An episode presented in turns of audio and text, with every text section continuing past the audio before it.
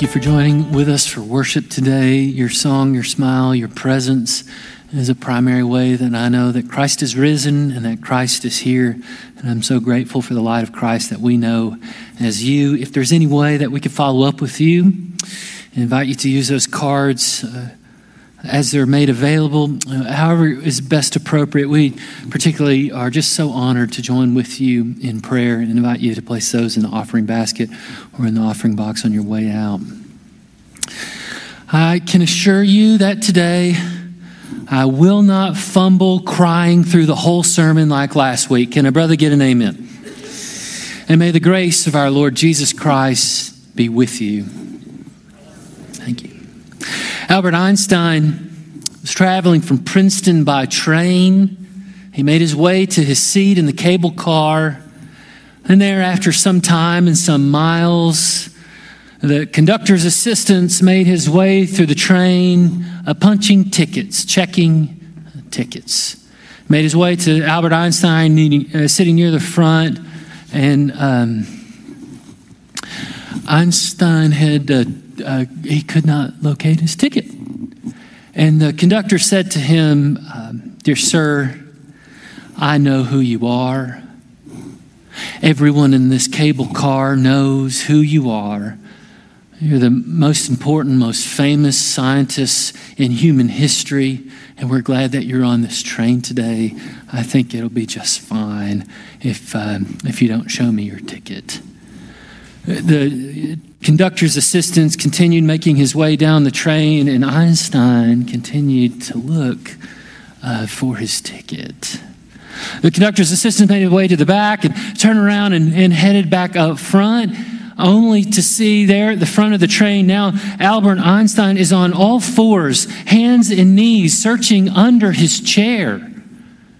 The assistant made his way and said, Dr. Einstein, again, I, I know who you are. We, we, all know who you are. It, it's okay. And, and Einstein, on all fours, looks up at the young man and says, I know who I am too.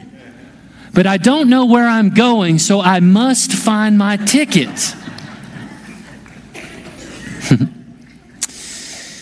Which begs, I think, an important spiritual question for us all. Where are we going? Where are you going as an individual? Where are we going as a congregation? Where are we going as a world, as a society? And I do think our culture, and it's a topic I'd like to return to in just a little bit, our, our culture does uh, produce some shame and guilt for those who don't know where uh, exactly they're going. And if you don't know where you're going this morning, if that has not been made clear to you, well, then you are in the very same company as Albert Einstein. Good on you. There was a ship uh, coasting through the dark of night, and there ahead saw a great light indicating another object that must be avoided. And, and so the ship captain uh, sent down uh, uh, to an assistant and said, uh, Send a message to, to that light, to that object, saying, Adjust your course 10 degrees to the south. And so the assistant did. And immediately, do you see how I didn't hit the table and the whole thing didn't fall this week? And so immediately, uh, the ship received a, a message saying, No, you change your course and adjust 10 degrees to the north. Captain did not like that. Sent down to the assistant and said, Send again a message to that light, to that object, saying, I am a captain. Adjust your course 10 degrees to the south. And immediately, again, a message was received. Well, I'm a third class petty officer. You adjust your course 10 degrees to the north. And final, a third and final time, the captain sent a message We are a battleship. Adjust your course 10 degrees to the north And immediately a response was received I am a lighthouse. Adjust your course. Where are we going? Where are you going? And what are the lighthouses guiding our paths and our direction? Years ago, I read of a story about spiritual influence. Ah, I totally forgot. I, I made a note to begin my sermon this way.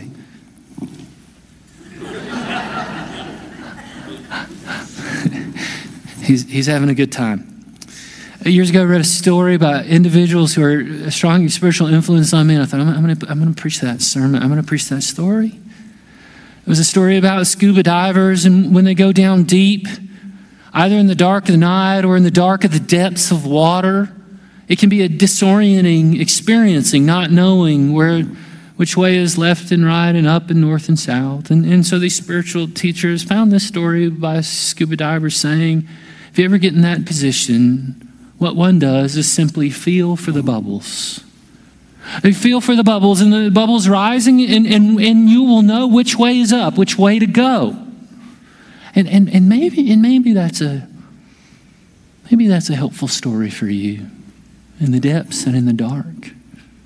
Maybe you feel for the bubbles, and you will know which way to go and which way is up. And maybe you, like me, are now or ha- have at some point or are near to someone who has been in the depths, who has been in the darkness, and can't feel the bubbles. Years ago, when I read this story, I took this story to a member of our church, a young man named Nathan Harvey, who's an experienced scuba diver, and I asked him to, to fact check uh, this story before I preached it. And he said, Yeah, I mean, kind of. It's a good story. He said, However, you get into cold water, you're wearing neoprene gloves, it can be hard to feel the bubbles. And I said, Now you got a sermon, Nathan. yeah. And so he said, uh, although he doesn't go quite down deep enough to where there is no light, he said he enjoys this experience that, I've, that, we've, that we've heard about, uh, such that he and, and, others will go scuba diving at night just to be in, in the pitch black, dark. Uh, I guess animals and others um, underwater uh, behave differently at night. And so he said that he takes with him a glow stick. You know, you just break it and, it and it shines a light. And then you can see and then you can feel that gentle edge of a bubble know which way is up. Is that in the event a, a, a glow stick uh, uh, malfunctions, I, I carry a, an underwater pretty advanced uh, light on my back as well. And that's exactly what I, I would like to consider with you today. What are the, what are the glow sticks? What are the structures that we might put in the place of our lives and in place of our communities such that we might be able to feel which way the bubbles are going. And, and so I appreciate your voice, Dana, this morning, reading scripture so wonderfully and beautifully. And you're exactly right. The story here in Genesis is a story that is written and given to the people to say uh, what I believe is to say really one theological statement, and that is God is faithful. That is what the story is for. God is faithful. Uh, a sub point God, God is powerful, God is active, God cares for the needs of people. But maybe you, like me, I, I struggle with this story of Isaac, his servant, testing God, saying, just, just let the one, just let the, the clear path be known.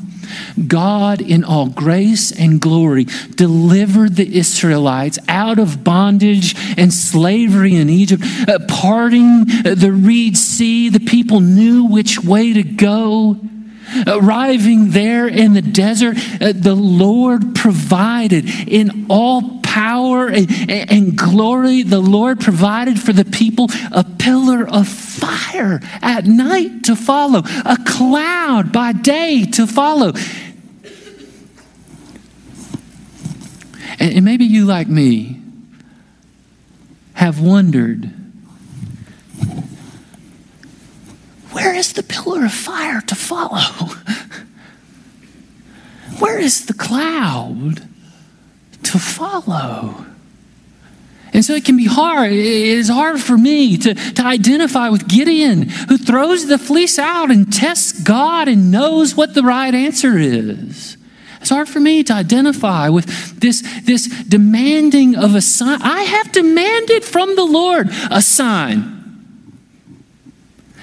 I either was too dumb to understand it, which is very plausible, not wise enough to see it, or maybe the sign wasn't there in some way that I was hoping or expecting.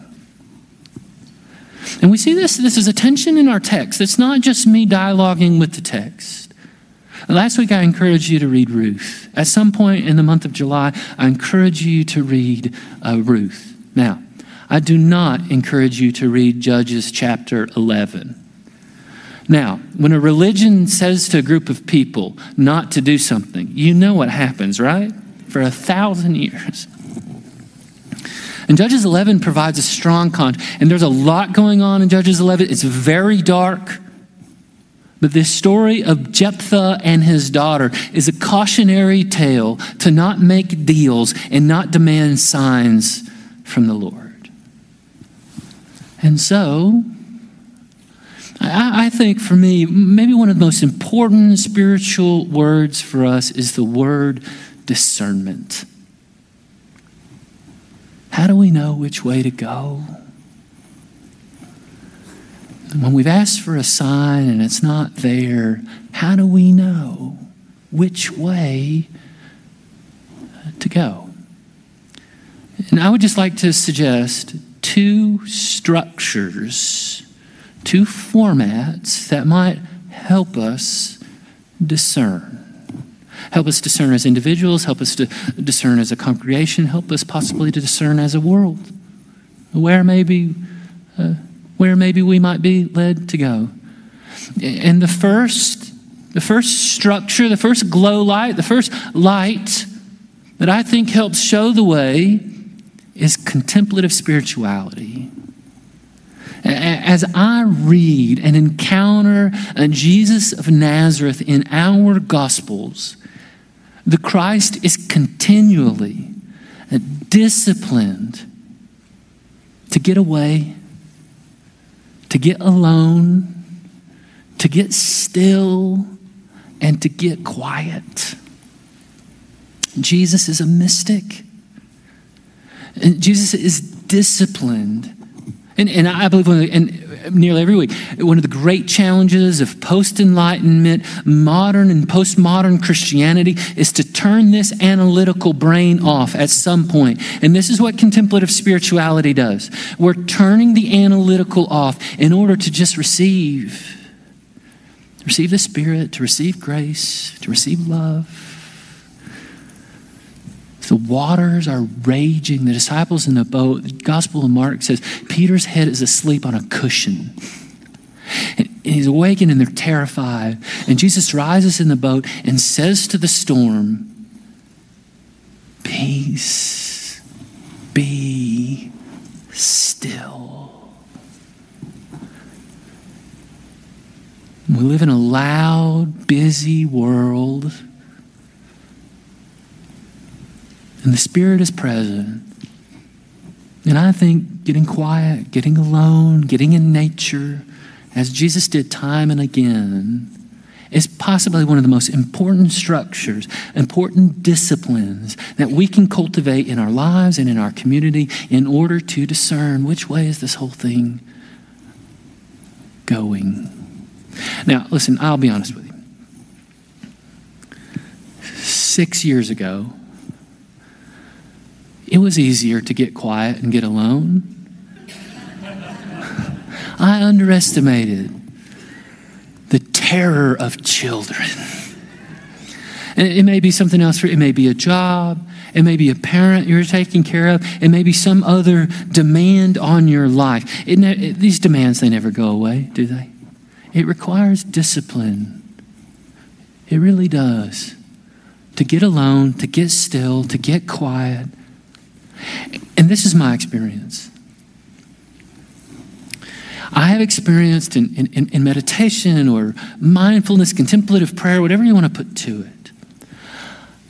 I, I have not experienced, I have not experienced, now I know what to do.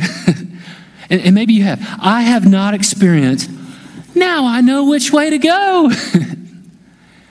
Coming out of contemplative prayer, out of meditation, mindfulness, out of stillness, what I have experienced is less of a need to know all the specifics. Coming out of contemplative prayer, I haven't, ex- I haven't experienced trust that God is trustworthy. Yeah. Second, a, a, second structure I think is helpful for us to consider with respect to discernment is a, a mathematical, uh, sociological concept of group theory that I think is very present, in, in, particularly in the life of Jesus. We see it in other uh, aspects of, uh, of our sacred scriptures. It's also very present in our lives. And as you may well know, I believe deeply in the numbers of the Bible. The numbers are a gift to us, not the book of Numbers. Nobody believes in that. But numbers in the Bible are, are, are they're metaphorical. Uh, they, uh, they're not to be taken as, as, uh, as our post Enlightenment. Uh, they're, they, uh, they're symbolic for the most part. And so the numbers that are very important, I think, in, in this sociological theory as well as in our Gospels are the number 5,000 the number 100, the number 12, the number 3, and the number 1. Anyone play the Powerball? I do not.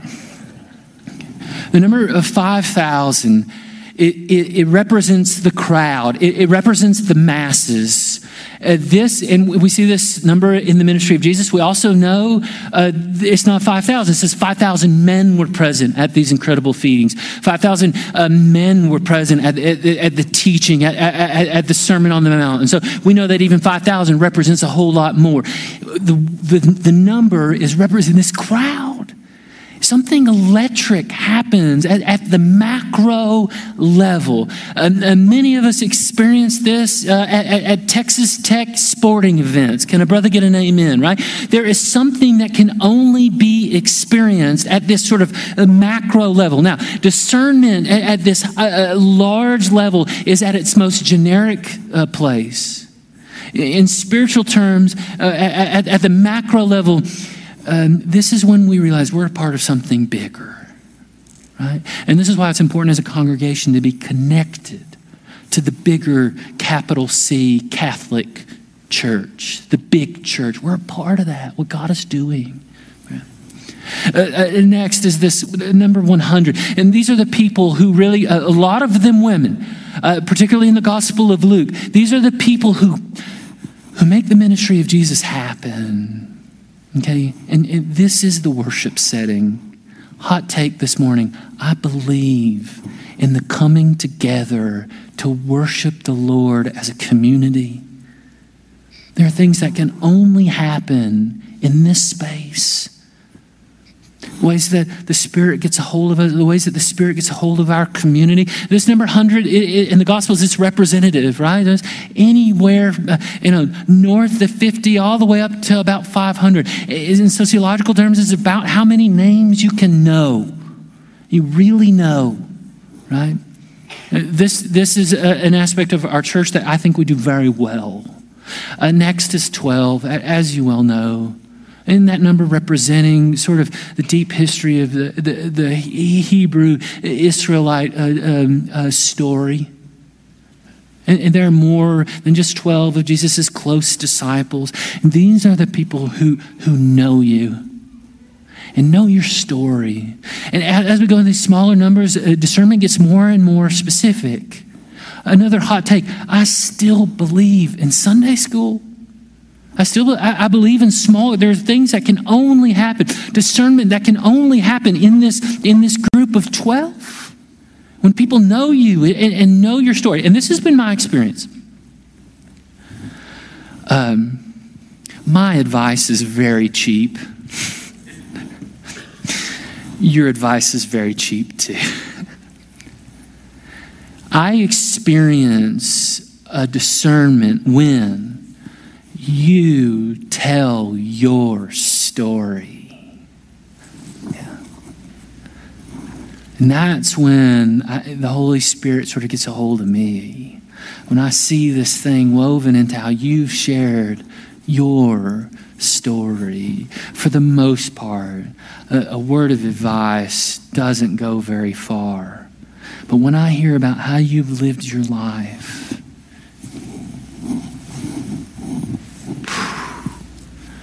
and the number three, of course, is those closest of relationships where you can be naked and you can show all those warts you be honest about who you are. Yeah. In Jesus' world, maybe this is Peter, James, and John. I think it's helpful to realize there are other traditions where it's not Peter, James, and John. Rather, it's Lazarus, uh, Mary, and Martha, the three from Bethany. And, and uh, you, in this model of discernment, not only are you the one discerning, you're also the one helping others discern. And I think it's helpful for me to see that there's two different groups of three, even for Jesus. So you may be in that group of three for someone else in a season, and you might not in another season. So your group of three might be these three in this season, in this stage, and another three in this season, in this stage. And the same can be said for one. Uh, many traditions suggest that the one for Jesus is John, the son of, of Zebedee.